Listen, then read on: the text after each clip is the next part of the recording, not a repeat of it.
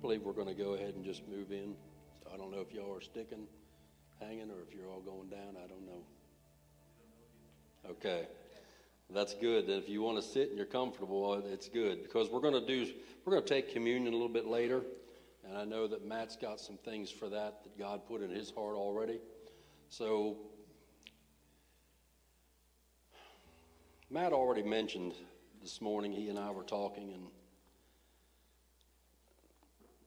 this week as I've been working on this uh, this word, I this word's been in my heart for a couple of weeks.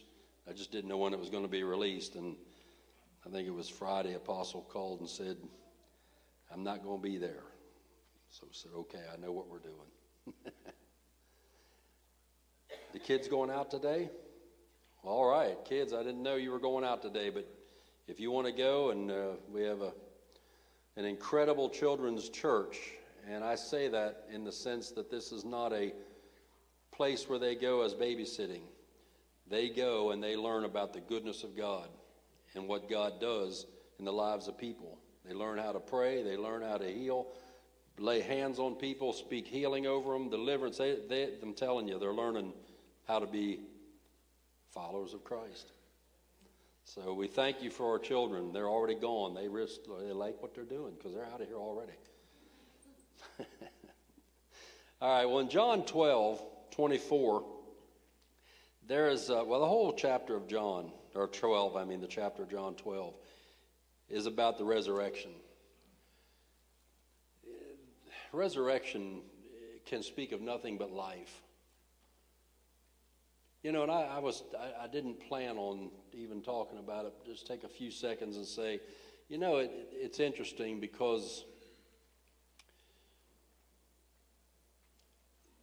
the world is against the resurrection. The world does not like a resurrected Christ. They don't like it. They try to squash it and keep it out of everything. Even the church has fallen into that. And what I mean by that, in the first couple centuries that the church was around, it was a church about the resurrection. Any, any art, any drawings, any scribblings, anything that was ever done that was a sign that Christians were there were about resurrection. But after the institutionalized church came to be in the third and fourth century, all the artwork began to lean towards crosses, more of a death centered, about the death of Christ. That the focus is not on the resurrection, it's about the death. But we'll say this morning that I'm thankful that before resurrection there has to be death. There has to be a dying. But we are the body of Christ, and whatever we can do to promote the fact that He is risen is how I, that's where I want to be. I don't want to follow. I don't want to look and be around a cross that has an image of Christ still hanging on it. That's just not for me. That's why I say the church even lent into that, th- that sense of he's on the cross. No, he's not. He's risen. He's risen. But in John 12, 24,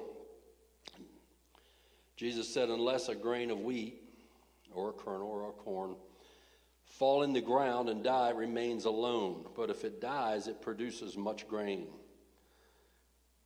Now, the, the people around him don't know if they caught on right away, but he was referring, he was beginning to speak of his own death the imminent death that he would he would he would die. And, and, yet i don't know if they caught it right then because he gives them a gentle a gentle ease into it. Because he says unless it dies and when it dies it will produce much life much much more seed much more life so he is preparing them at that point already for what was going to happen if you read back in chapter 12, it's very interesting the, the, how it works through because it begins, and they're back in Bethany, and they're the home of Martha and Mary and Lazarus, who had been dead and raised. And the whole chapter has to do with people coming said not only to see Jesus, but they wanted to see Lazarus because they know they had known he died, and here he was alive again. So there was excitement about the resurrection. There was excitement of what comes after death. They saw life. They wanted to see more of it. To the point where the Pharisees, it says they even met together to think about how should we kill Lazarus too? Should we try to kill him? Because those who see him alive are beginning to follow Jesus because they saw life. They rec- recognized life.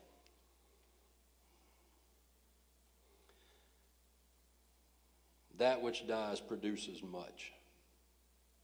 And that seems to go against the grain of a lot of, of the way we would naturally think because death seems to have such a finality to it. But in dying, life comes. Paul refers to this spiritual truth, and I'm going to just I'm just going to refer to about six or seven verses just to get the point through. 1 Corinthians 15 36 says, That which you sow does not come to life unless it dies. Galatians 2:20 I've been crucified put to death with Christ nevertheless I live yet not I but Christ lives in me life that I now live I live by the faith of the son of God who loved me gave himself for me wow 2 Corinthians 5:17 Therefore if any man be in Christ he is a new creature old has passed away new new is here. New has come. 1 Peter 2:24 He himself bore our sins in his body on the cross so that we may die to sin and live to righteousness. Romans 6, 1 through, or 6, I guess it's 6, 1 through 6. I don't know how I have it written. I've got it all screwed up. Doesn't matter. We are those who have died to sin. How can we live any longer in it? And See, that begins to, that begins to lean into where I want to go today. Romans 6 8 says, If we died with Christ, we believe we will also live with him. So it's not a finality. What we're talking about is resurrection. We're talking about new life. Talking about being able to accomplish where we could know before we could not accomplish. Luke 9, 24 through 25 says, Whoever wants to save their life, Jesus said, will lose it. But whoever loses their life for me will save it. Seems to be opposites. The kingdom is about opposites. if you want to have something, you got to give something. If you want to live, you got to die. Seems strange, but it's kingdom life. This life in Christ finds its power after death. You hear that? This life we have in Christ Jesus because of his work on the cross. This life we live today as believers, all the powers after the death. Death to sin and its power.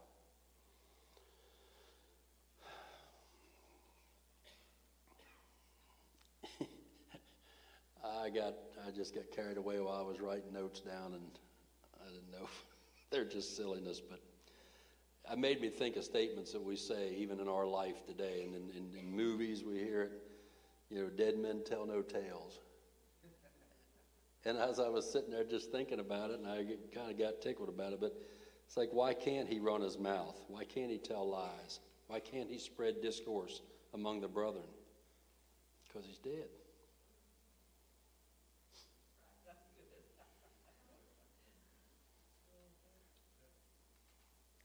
I told Vicki yesterday I've, I've, I've really been torn on this because it, it, was, it was beginning to convict me. As the more I did this, the more I went through this, because I know how my mouth is. That's just a part of our lives, our mouth. But with it, we can put, we can put a forest to fire.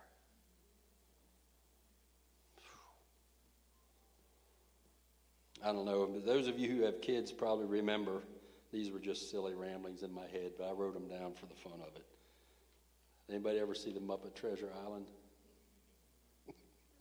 I think one of the best statements in it was character called Dead Tom.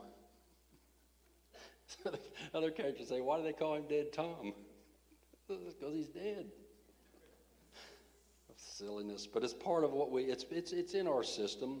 Even in the, in this Christmas time, a Christmas Carol, the very first words, if you've ever read the book, old Marley was dead, dead as a doornail. There's something about being dead as a doornail. It's not about personal death. You understand that. It's not about dying. It's about dying to myself, to my desires, to my wants. It's about being able to come to a place where I recognize that His life in me is much better than what I can produce in myself.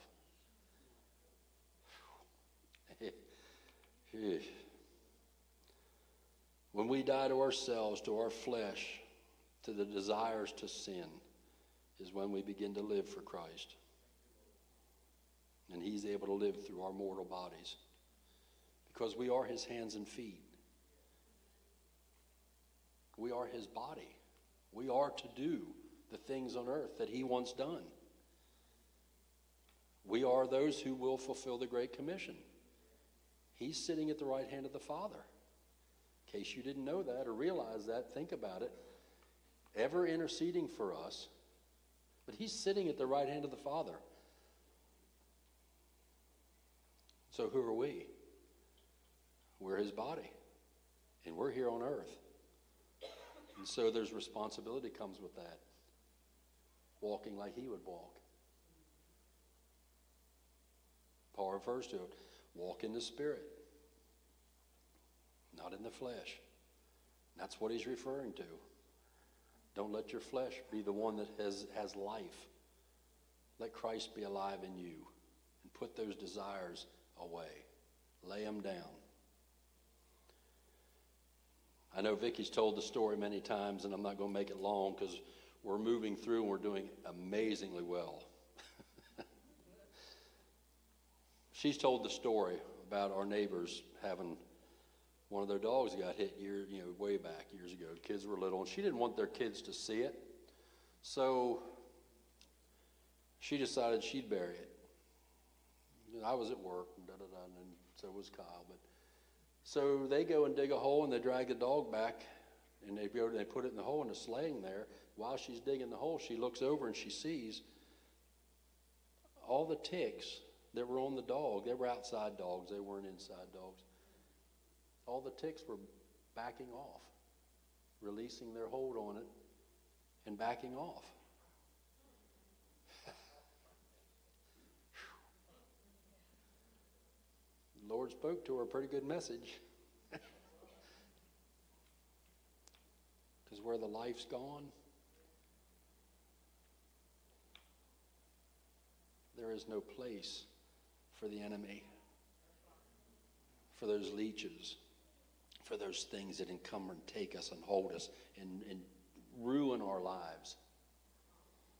There's nothing to feed on.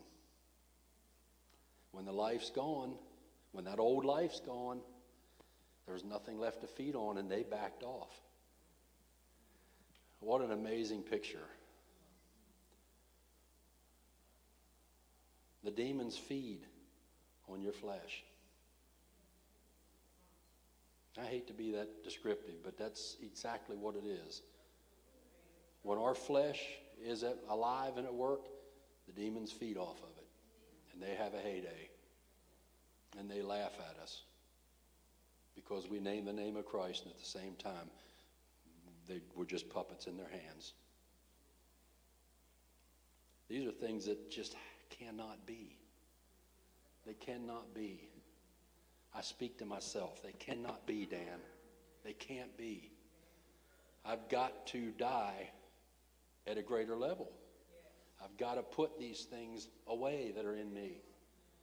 Put to death those members that are in you and in me. That's why recently, as I came into just, a, I read it in a, in a book I was reading, and most of you know, and you've heard me talk about it. But I've begun to practice where I literally speak it out of my mouth that I will not come into agreement with things that come against me. Whether it be colds, head colds, whatever, doesn't matter what comes against me. I don't make a verbal agreement with it. In fact, I verbally speak it against it. It's not a it's not a name and claim and refusing to believe something's come up on me, but it's about me agreeing with it. I don't have to agree with it. I have to fight it. Does not the Bible all the way through it talk about the struggles that man has that he must endure? He must he must fight. But it's not fighting per se to live, it's fighting from the victory we already have in Christ. Knowing who He is in us, therefore, we don't have to come in agreement with the things of this earth. We can speak against those things. These last three days, I've been, I've, I've, I felt it right after Christmas. I felt it, it just came on. Man, sinuses just started going crazy. And I knew it was there, but I just began to say, I don't make any agreement with this. My agreement is with righteousness. It's with the word that the Lord spoke. It's what Jesus said, what I'm going to stay with. That's what I'm agreeing with, that I'm healed, that the healing is mine. I don't have to submit to this stuff. Doesn't mean I don't have to fight it. So for three days, I've been fighting it. Do you know what? this morning, last night, I knew I was really pushing through it. I felt really pretty good. Felt good this morning. I got in my truck and I started heading here, and my sinuses just blew up. What a surprise. So I just began to fight again. I said, no. No, I know your game and I'm not dealing with it. I'm not, I'm not even going to receive it as part of just the natural realm out here that we have to have. No, we don't. We're spirit beings. We name the name and follow the one who overcame all, all, all, overcame everything for us so that we don't have to. We, we, we push, we fight against it? Absolutely. We speak the truth against it? Absolutely. But as a practice I've begun because I'm recognizing more and more that His life in me is what counts, not my life, not what I can produce. John 14 30, Jesus said an amazing thing, and I've been hanging on this for a few months. I know there's more to it, but I've just, I just love it. It's where he was talking with the disciples around the time they were having their Passover meal, he makes a statement. He says, The ruler of this world comes, and he has nothing in me. Boy, I like that. He has nothing in me. Did Jesus have to fight his will? Absolutely. But he never agreed with the enemy. His agreement was with the will of the Father. So he had to go through some tough stuff. He went through some hell. But he had never made agreement with it. He didn't take it on as his. He just knew what the will of the Father was, and that's where his agreement was.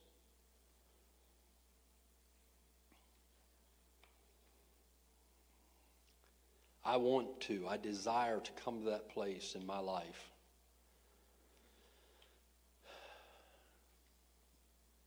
where I can say, He has nothing in me. I know it spiritually, I know it. I know it's true. But I want my will. I want my will to be in agreement with His will so that I can walk through whatever I have to walk through and be able to say, He has nothing in me. Nothing. That's my desire.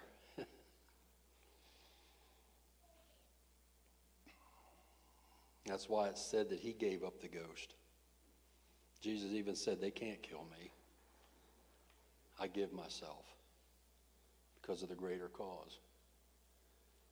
But they couldn't kill him. He gave up the ghost because he was God in, incarnate. And God cannot be killed, God can't die. So he gave up the ghost for us. John 16, 33.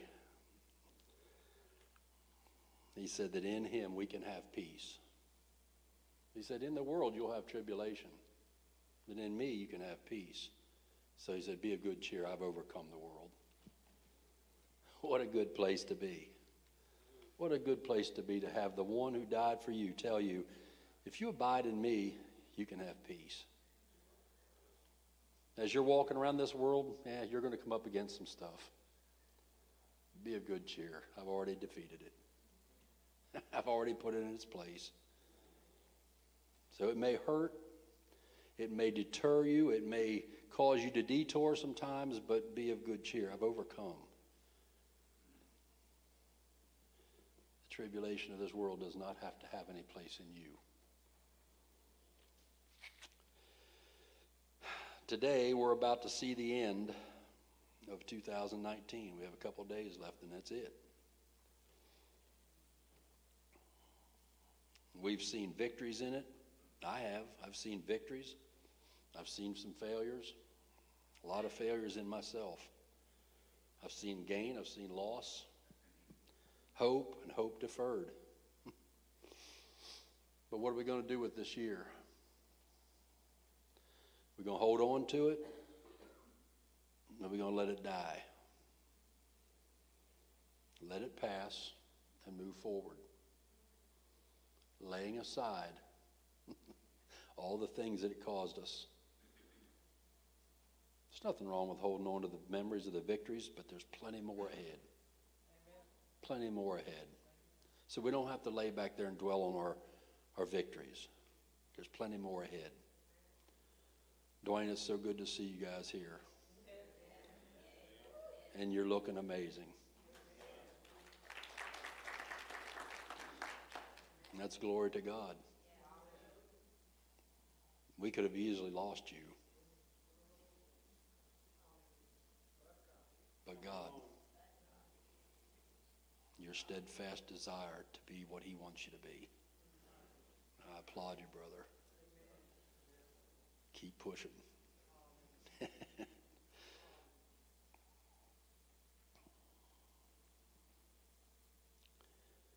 Dying is about leaving things behind, putting them to death, putting them back here, leaving them behind. If we're in agreement with the truth, then there's nothing but one thing that we can do today with the year that's passing. If we believe in the truth that we're to move forward, and victory is who we are, we're victorious, And there's really not much we can do with this year that's passed except to let it go. Be thankful for the victories, be thankful for the gain, and leave the rest behind. With all our understanding and wisdom and by His Spirit, let's put to death the members that are in us, the fears that plagued us in 2019, the failures that paralyzed us the lies we made agreement with, the unbelief we lived with. Let's put them behind.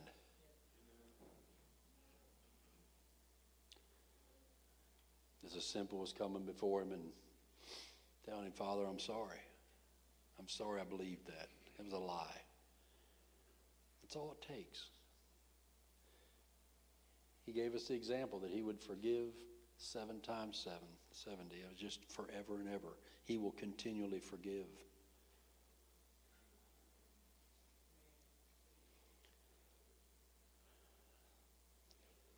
So let's let 2019 go by the way. Lay hold of the new season that lays ahead. I want us this morning to take communion together as a body. It's out here, and if there's not enough, we have plenty more in there. But there should be there should be enough.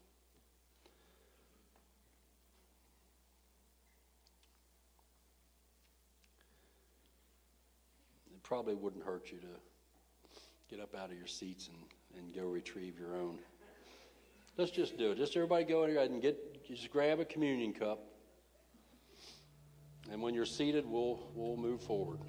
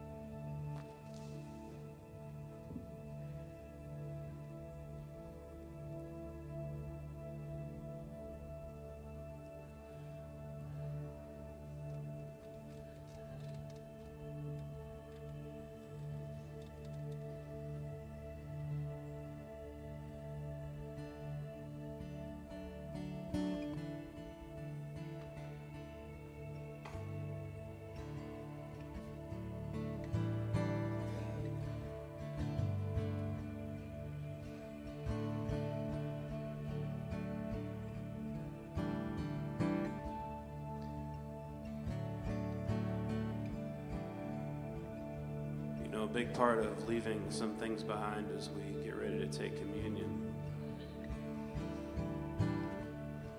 is forgiving.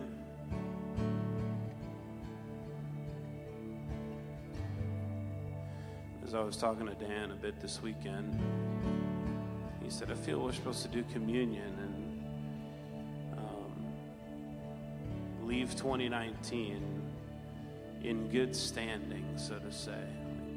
Put it behind us, yeah, but let's put it behind us in a way that is healthy, in a way that's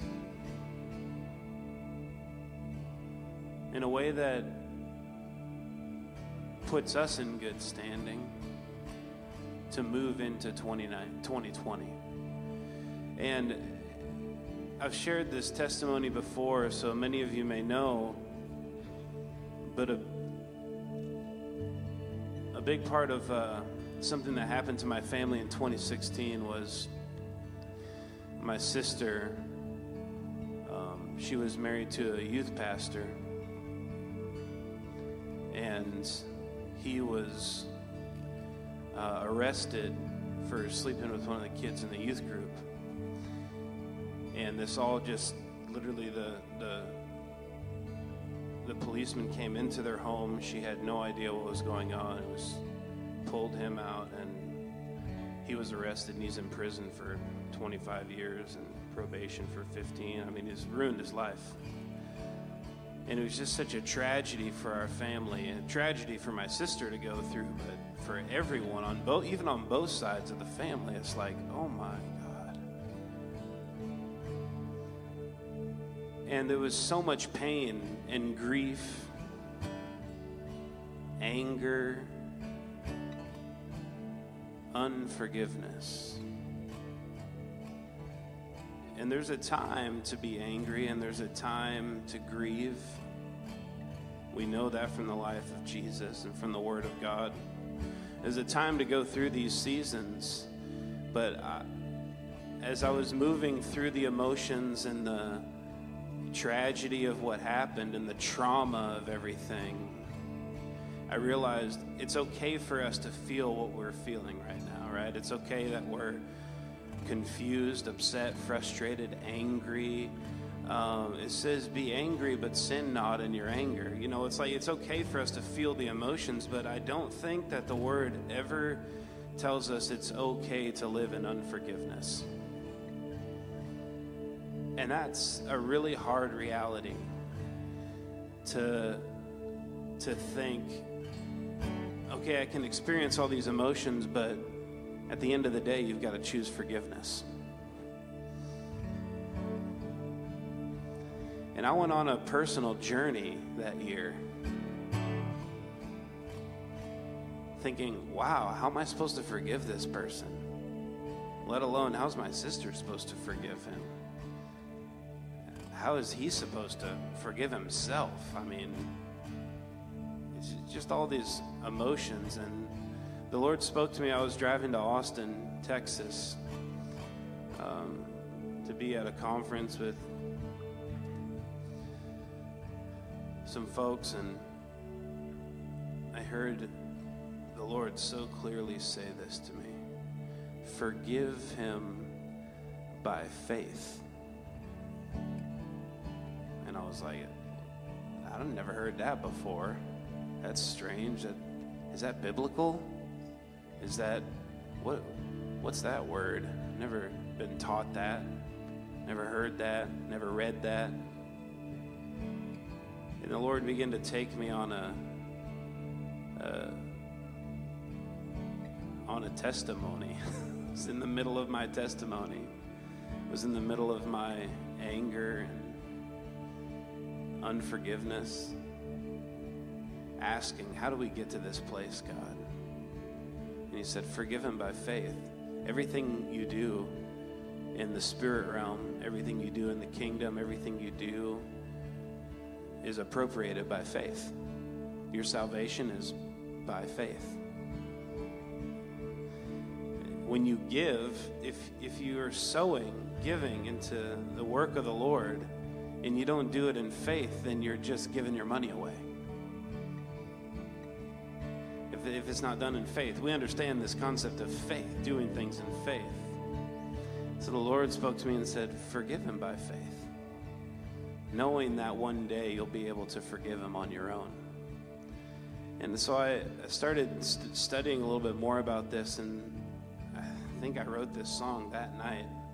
And I still haven't even really finished the song. I've got a few phrases here and a chorus that I think is all right, I can sing this as a family or as a church or whatever this new revelation, this new concept of forgive someone by faith, because that's what we do in the kingdom. Is He calls us to forgiveness, and He calls us to do everything we do in faith. So I share that with you so that you can look back on 2019 and see where there might be unforgiveness living, still lingering.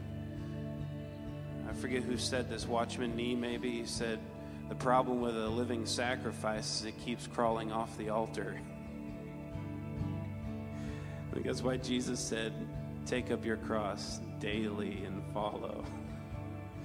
Because the problem with us being a living sacrifice, or the problem with us dying to sin, is that oftentimes we'll get up and remember the things that happened to us before and not walk in the forgiveness that He calls us to. So we have to daily surrender and do these things by faith and say, as, and, and as you do it in faith, something rises up in you. You know what it is that rises up in you? It's your spirit, man. It's the Spirit of God going, Yes, that's what I've called you to do. And He starts to empower us and enable us and equip us to live not according to the flesh, but according to the Spirit. So, as we look at 2019, and as Dan has talked about laying things down, let them die.